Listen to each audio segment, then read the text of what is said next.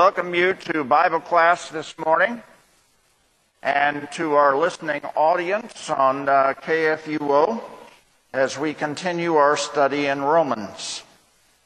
Today, we're going to start into Romans chapter 9, and I want to make a few comments because chapters 9 through 11 are considered a unit. Okay? So, what is this unit about? Well, this unit is not about election and predestination. And we're going to see that. This section is about how God's Word works. And how God's Word works to bring about His purpose, which is salvation. To save us.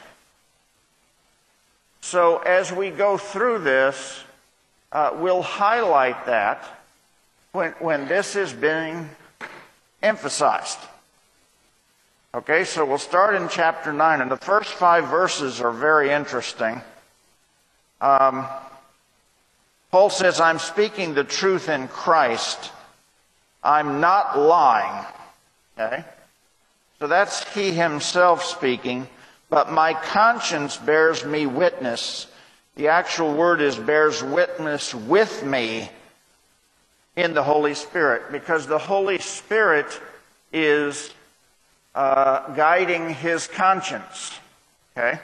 Guiding his conscience. That I have great sorrow and unceasing anguish in my heart. In other words, he is greatly grieved the adjectives great sorrow and unseeking anguish emphasize that. Now, what is he anguishing about?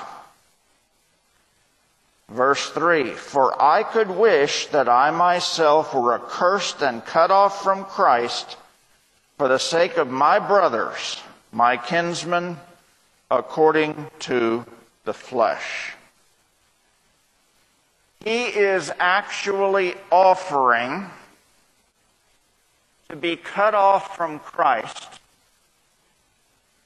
if God will save the rest of his people, the Jews. That's actually what he's offering here. He's offering to be accursed and we get that out of uh, Galatians says, Paul says, Cursed is everyone who hangs on a tree. And that's from the Old Testament. Cursed was Christ when he hung on the tree of the cross because he was under the curse of the law that says that there is punishment and damnation for those who sin and do not keep the law. Paul is now saying, I'll take that curse for the rest of the Jews. In other words, he's offering to be the Savior. He's offering to be the Savior if God will spare the rest of the Jews. God can send him to hell if God will spare the rest of the Jews. Now, this is not the first person in the Bible that did this. The other one was Moses.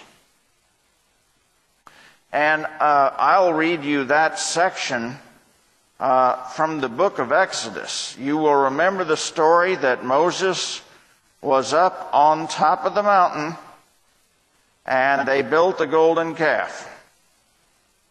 Okay, and he came down, and uh, so here's here's the account. It says the next day Moses said to the people, "You have sinned a great sin, and now I will go up to the Lord. Perhaps I can make atonement for your sin." So Moses returned to the Lord and said, Alas, this people has sinned a great sin. They have made for themselves gods of gold. But now, if you will forgive their sin, but if not, please blot me out of your book that you have written. So Moses tried to do the same thing to spare the people after the golden calf. He said, Blot me out of the book, but not them. Paul says, Blot me out of the book, make me cursed, but not them. These two are seeking to be a savior for the people. And they cannot be. They cannot be because they're not sinless. They can't make a sacrifice for sin. They can't atone for sin.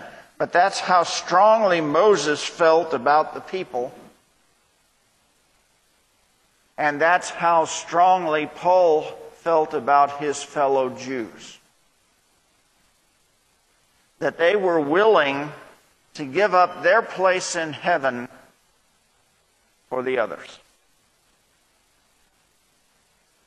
And that's pretty striking. Okay?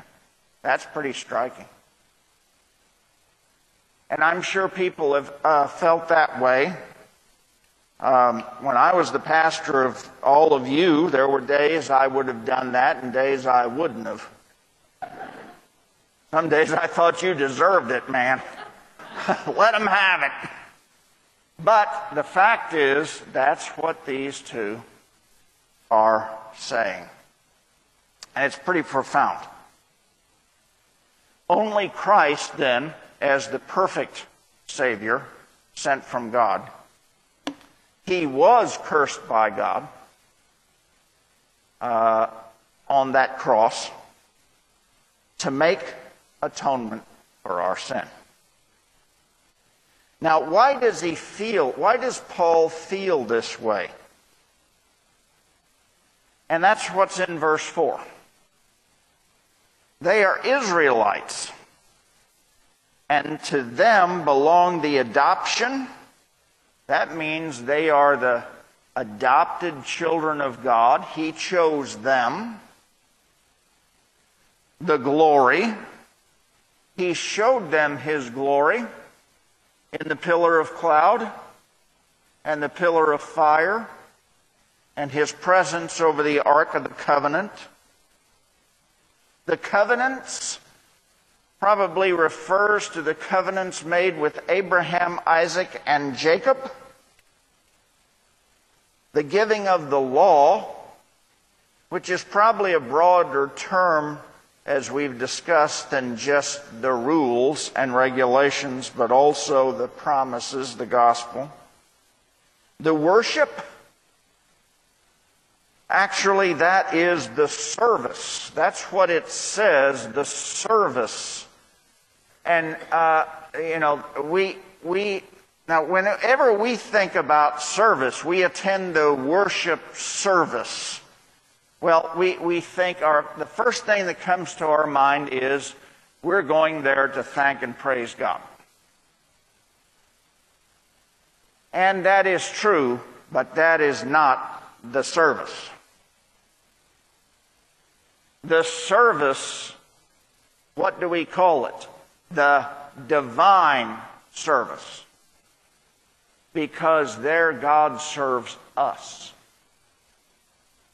First and foremost, God serves us by bringing us His Word and the sacraments of baptism and the Lord's Supper. When we come to church, we are served. We give thanks and praise to God only because He's serving us. If we begin to look at the worship service as focused around us, then we got a real problem. Okay? Then it's what makes me feel good. The divine service is God coming through word and sacrament to serve us. It is his service, not ours. So that's what's being referred to here. Uh, uh, the service. It says the worship, but it's better translated the service. In fact, it's better translated the temple service. Okay? So the temple served them, not they are serving God. And then the promises. Now, to them belong the patriarchs, okay? Abraham, Isaac, and Jacob. And from their race, according to the flesh, is the Christ. In other words, he's going to come out of the Jewish line of Abraham, Isaac, and Jacob, who is God over all, blessed forever. Amen. Now, so he's grieving over his people, and the grief is because they don't believe in Jesus Christ. They don't believe the Word of God that has confronted them, that has invited them to believe, called them to believe. They have not believed. Even though they have all these blessings the covenant, the adoption, the glory even though they have all these things, they don't believe. They don't believe. And that's why Paul is grieving.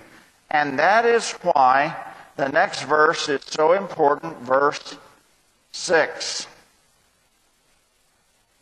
But it is not as though the Word of God has failed. That's the emphasis of these three chapters. Just because all these Jews, all these Jews have rejected will not believe does not mean the Word of God has failed. His purpose and His plan is still being carried out. And then he begins to make some very important statements. For not all who are descended from Israel belong to Israel. And not all are children of Abraham because they are his offspring. Okay.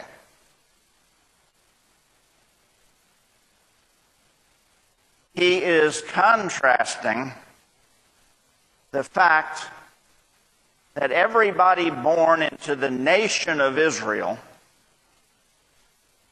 through Abraham is not of Israel. And everybody who is born an offspring of Abraham is not of Abraham. And this is the distinction that we're going to carry through all the way to chapter 11. All the way. In other words, what it's saying is just because you were born into the nation of Israel, and just because you are Abraham's offspring, does not mean you believe in Jesus Christ. And what Paul is now saying is that the true Israel is not the nation of Israel.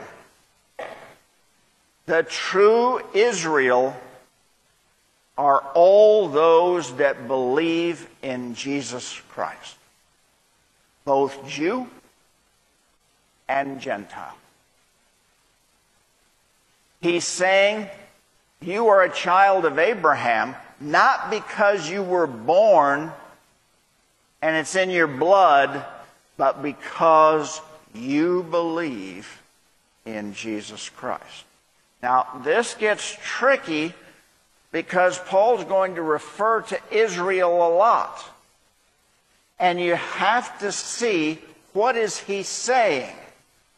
Is he saying the nation Israel, or is he saying all believers in Christ?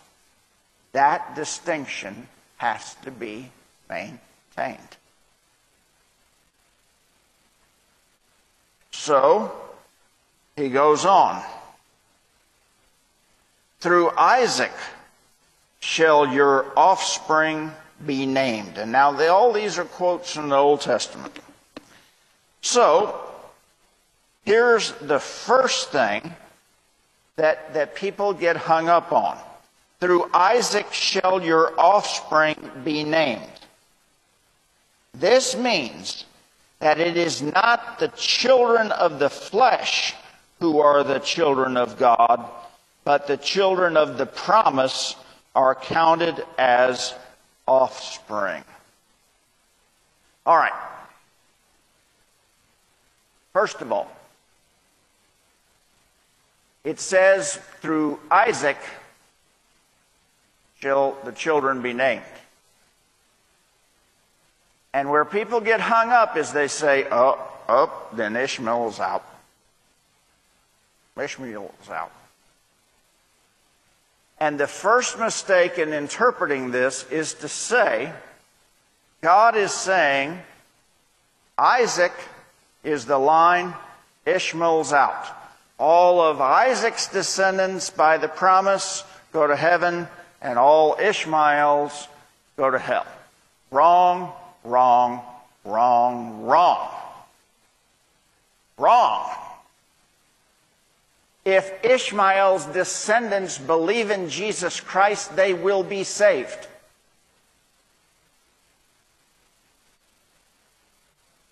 This is not God saying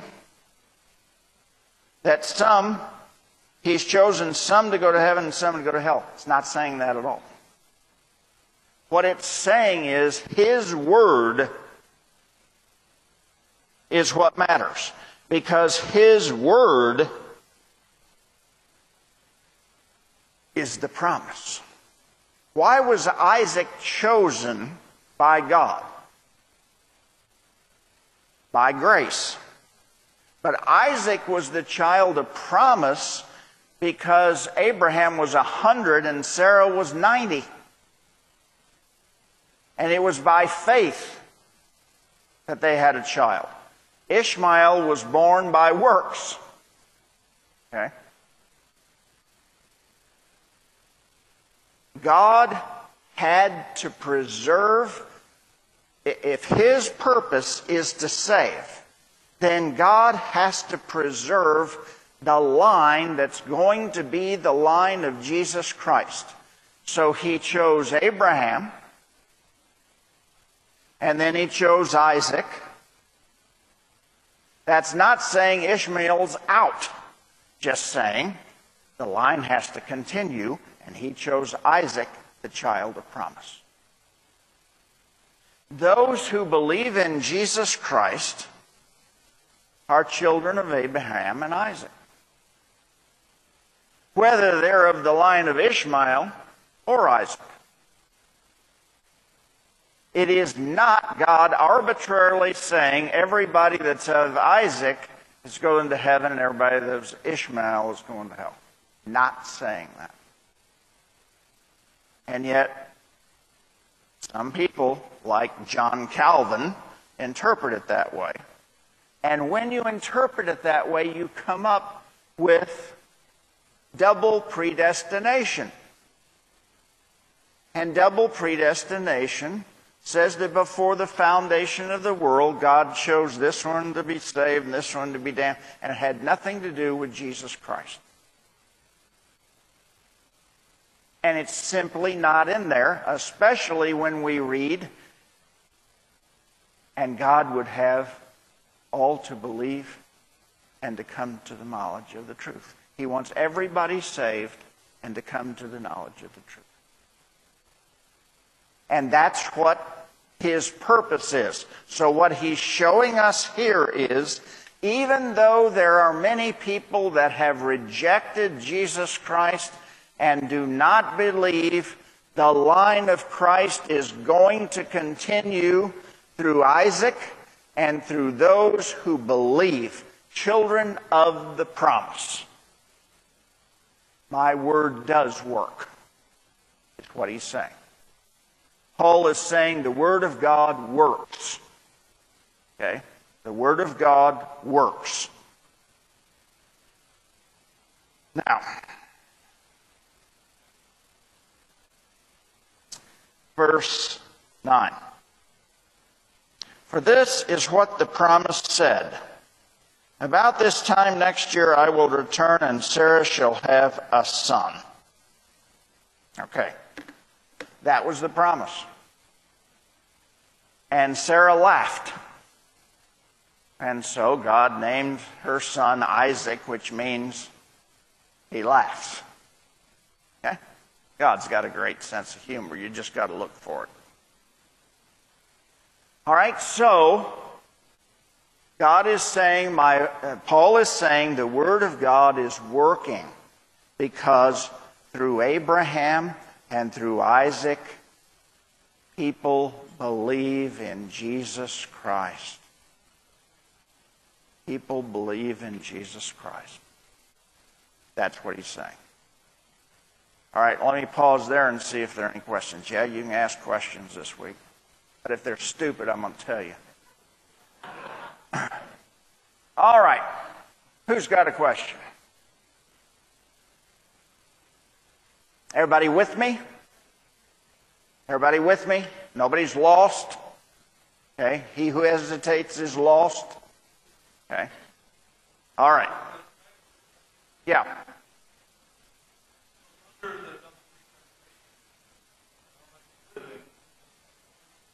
There is none.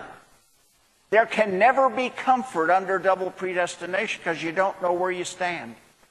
Even it is possible under double predestination that you believe in Jesus Christ and you go to hell. Because you were picked. How would you, as a pastor, Uh, I hope you go. I hope you make it. Now, they'd argue with that. They'd say, well, if, if they're not one of the saved, they're not going to believe in Jesus Christ. But the, the problem is, you can argue, and there'll always be a doubt in the back of your mind. There'll always be a doubt.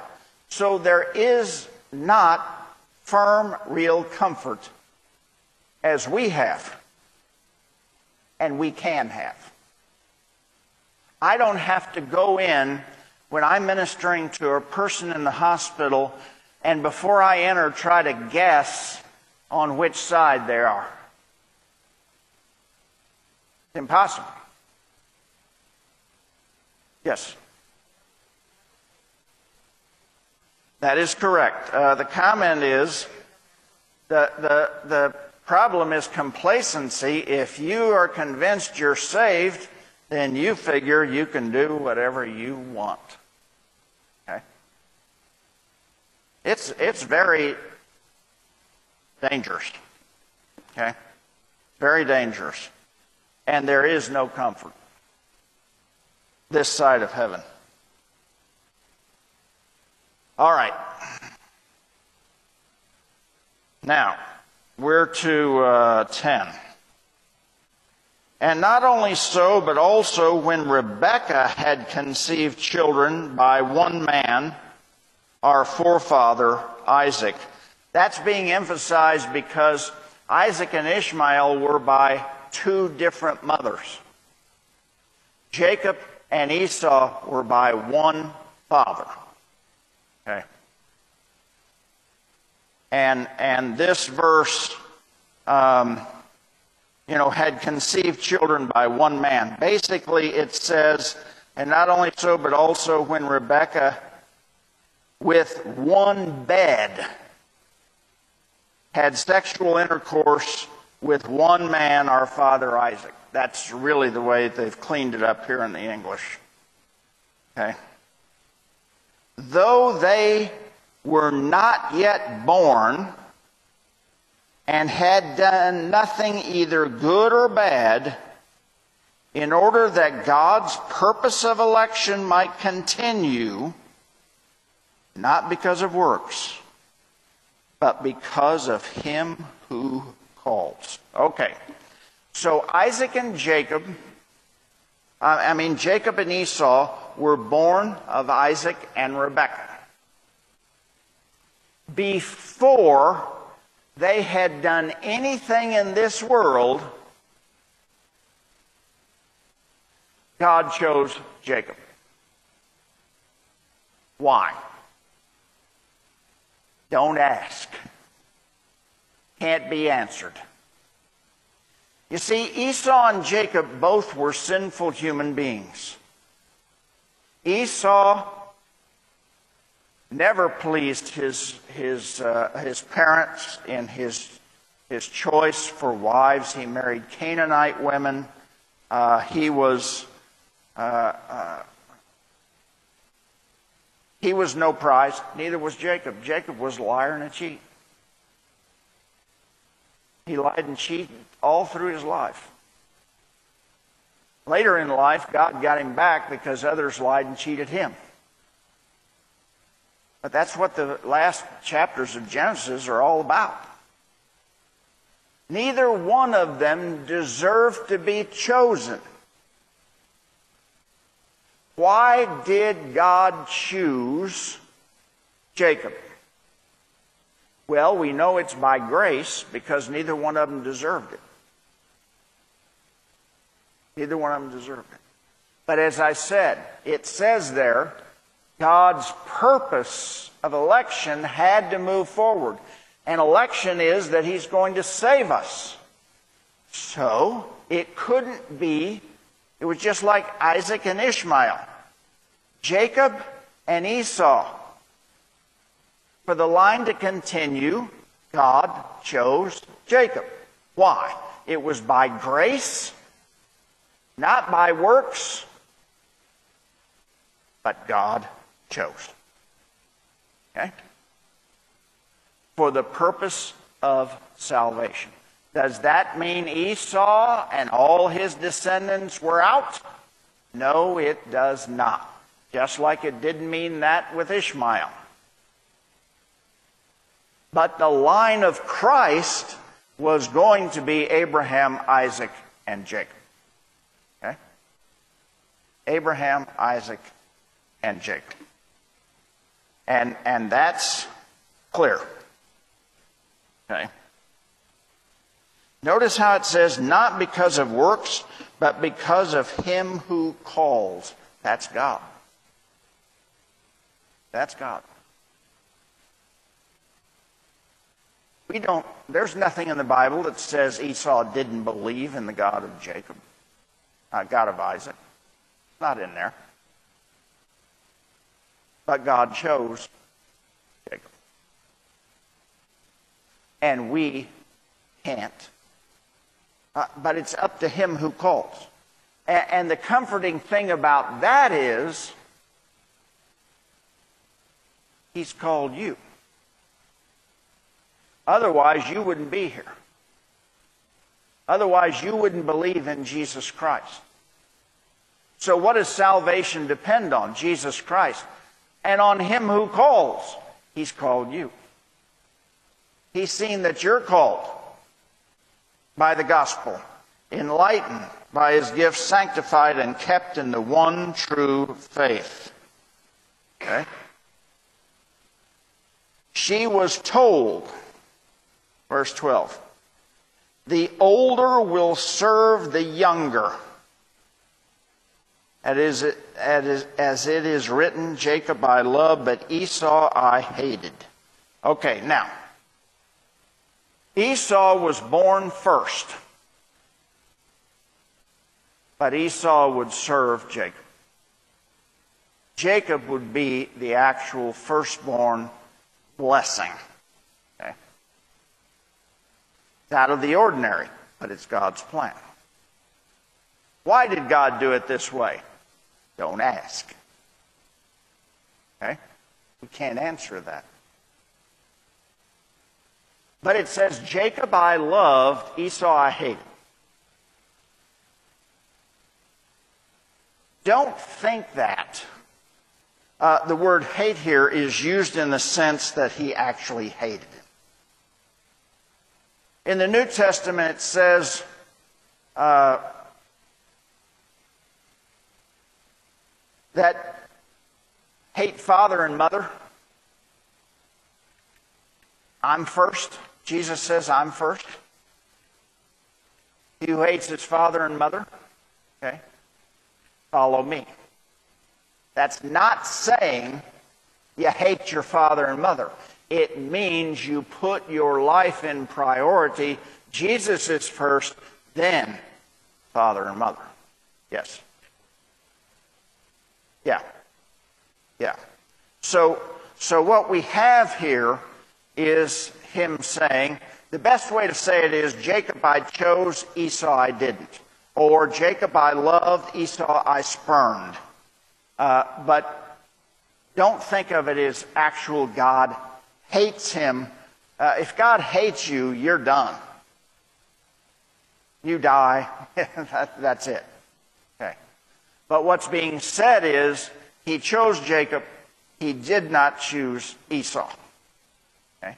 But again, that does not mean Esau and all his descendants are damned. But there are those that read it that way. But we do not. Now, because the context says no. All right. Everybody still with me? Questions now? Yes, sir. One of the family. That's correct. But then God throws us a curve. God's always throwing us a curve. Just when we think we got this figured out, Jacob has 12 sons. The first three really mess things up. Reuben was the firstborn. He was the line of, uh, should be the line of Christ. He blew it. Slept with his father's wife. He's out. Simeon and Levi, well, uh, they, they killed a whole town of people. And I'm not going to go into the details there. But they're out. Then comes Judah. Judah is now the, um, the line of Christ. The blessings in Genesis 50 make Judah. He's the lion of the tribe of Judah. But then what does Judah do? Judah liked prostitutes. So Judah has relations with a woman that he thinks is a prostitute, and it's his daughter in law, and has twins. Perez and uh, uh, Zerah. Perez is the line of Christ, born of a prostitute. So you say, oh, Abraham did his thing and Isaac did it right, and he sent Isaac back, and Jacob, he sent him back, and then here comes a prostitute. So um, it's not perfect, and God used God used everything in His plan. Back to all things work together for good to them that love God. And for his plan of God, you bet, he makes it work. Even when our sin gets in the way. Even when our sin gets in the way. Okay. Now, 14. What shall we say then? Is there injustice on God's part? By no means. Okay? Is God being unjust by choosing Isaac and Jacob? For he says to Moses, I will have mercy on whom I have mercy, and I will have compassion on whom I have compassion. Now, this is a critical verse, folks. So then, it depends not on human will or exertion, but on God who has mercy. No human will or exertion, no amount of works, no matter how you exert yourself, no amount of works, and no decision. You don't make a decision for Jesus Christ. You don't do it. It doesn't depend on you. It depends on God who has mercy, and He's the one that calls us to believe in His Son, Jesus Christ. He calls us. It depends on Him. Um, one of the great phrases of modern Christianity was not written by a Lutheran. Fancy that.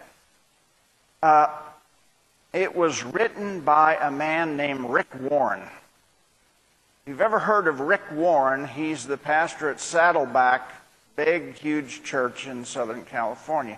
And he wrote a book called The Purpose Driven Life.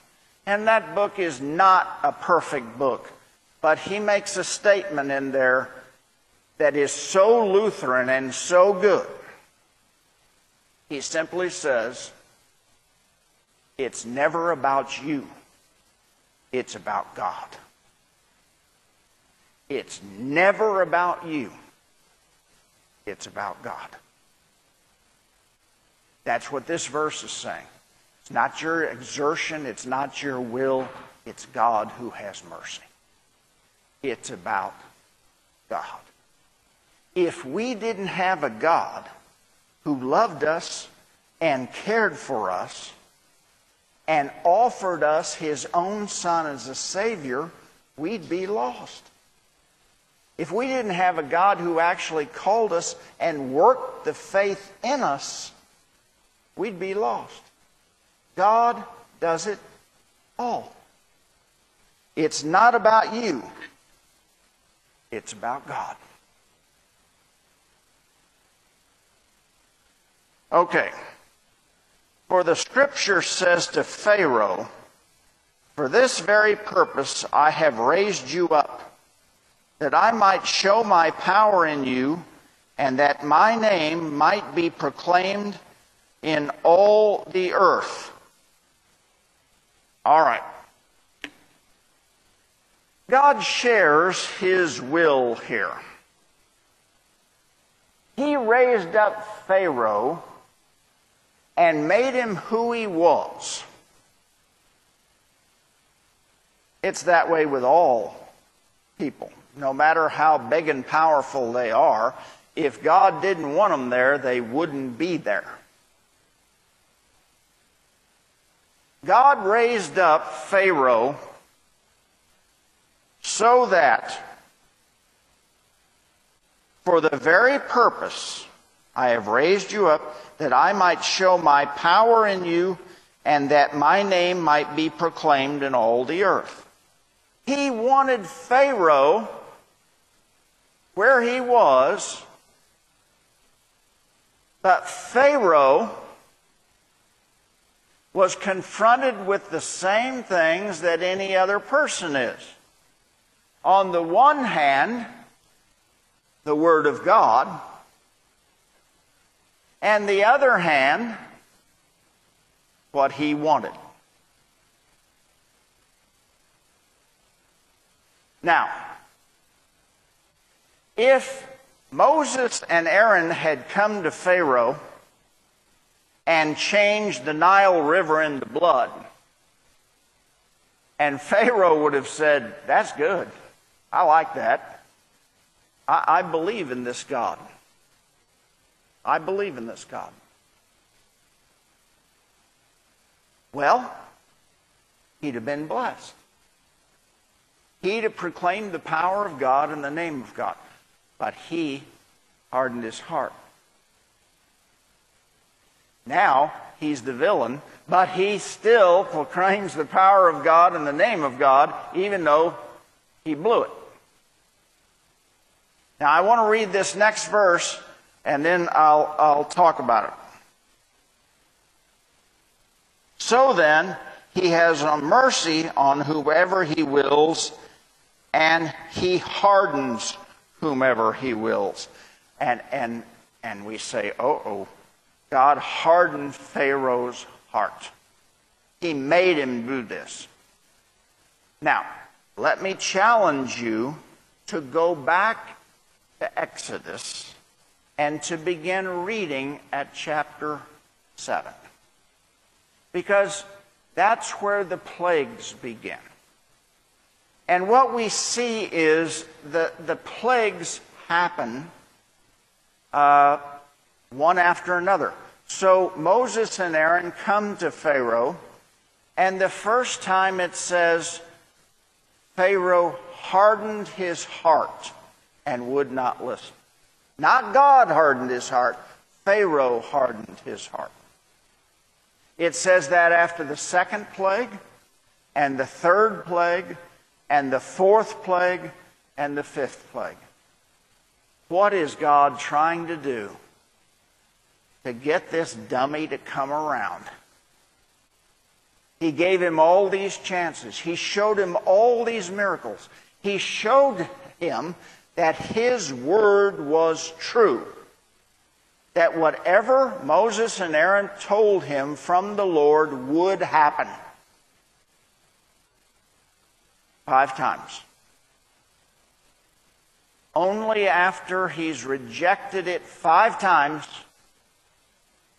does it then say, the Lord hardened his heart.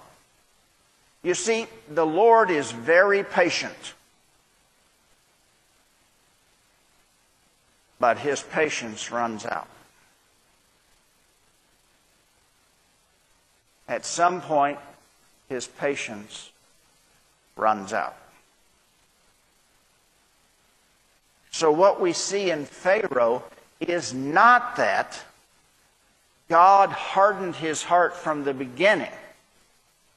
Pharaoh hardened his own heart. When it means the Lord hardened his heart, all he's saying is He let Pharaoh be what Pharaoh wanted to be. He let him be what he wanted to be. He left him to his own devices. And that was to reject the Word of God and the God of Israel. It doesn't mean that God made him do it. Because before time began, he was damned. He gave him chance after chance, showed him miracle after miracle, and he wouldn't believe. So, he gave him over to his own hardness of heart. But, that's not a sign that God predestined him to go to hell. He had his chances just like Many, many people do. Many, many people do. So it's a process with Pharaoh. God's trying to get through to this guy, but he won't he won't give in. He won't give in. Okay, we got a few minutes for questions. We're going to stop here in the text and see if you got more questions. Uh, yes. Yes, uh, Steve says the process continues, and it does. Uh, it was a very important point that uh, uh Pastor Sieveking made in the sermon this morning. Don't uh, be quick to label other people dead wood, because God is still working in their life. You need to encourage them and support them and witness to them because everybody is different. Uh, it, it may take 20 years of work for God to bring another to Christ. It may be because of you. Don't cancel or rule out anybody getting to heaven until Jesus shows up. because there's a chance for everybody until Jesus comes again or until they die. So don't label people, just keep encouraging them and witnessing to them and praying for them. Don't be judgmental. Now, uh, now I don't want to say uh, be tolerant. I hate that word in today's culture. But we know the difference between right and wrong. But we do right and wrong too. So the danger is judging somebody on what they're doing when we do the same thing. Don't, don't try to get the log out of your brother's eye when you got a log in your own eye. Okay. Other questions? All right. Then we will continue. Now, there's one thing I need to tell you. This class will stop for the summer. Okay? Our last class will be May the 23rd. That's the weekend before Memorial Day weekend. So we have three more weeks. Then we will pick up wherever we leave off uh, on the Sunday after Labor Day weekend in September. Okay? So, three more weeks, and then we're going to take a break, and then we'll continue. What class is going to be in here? I will tell you when I know. The, the higher powers are still debating that, and I'm not one of them anymore. So I'll tell you when I know.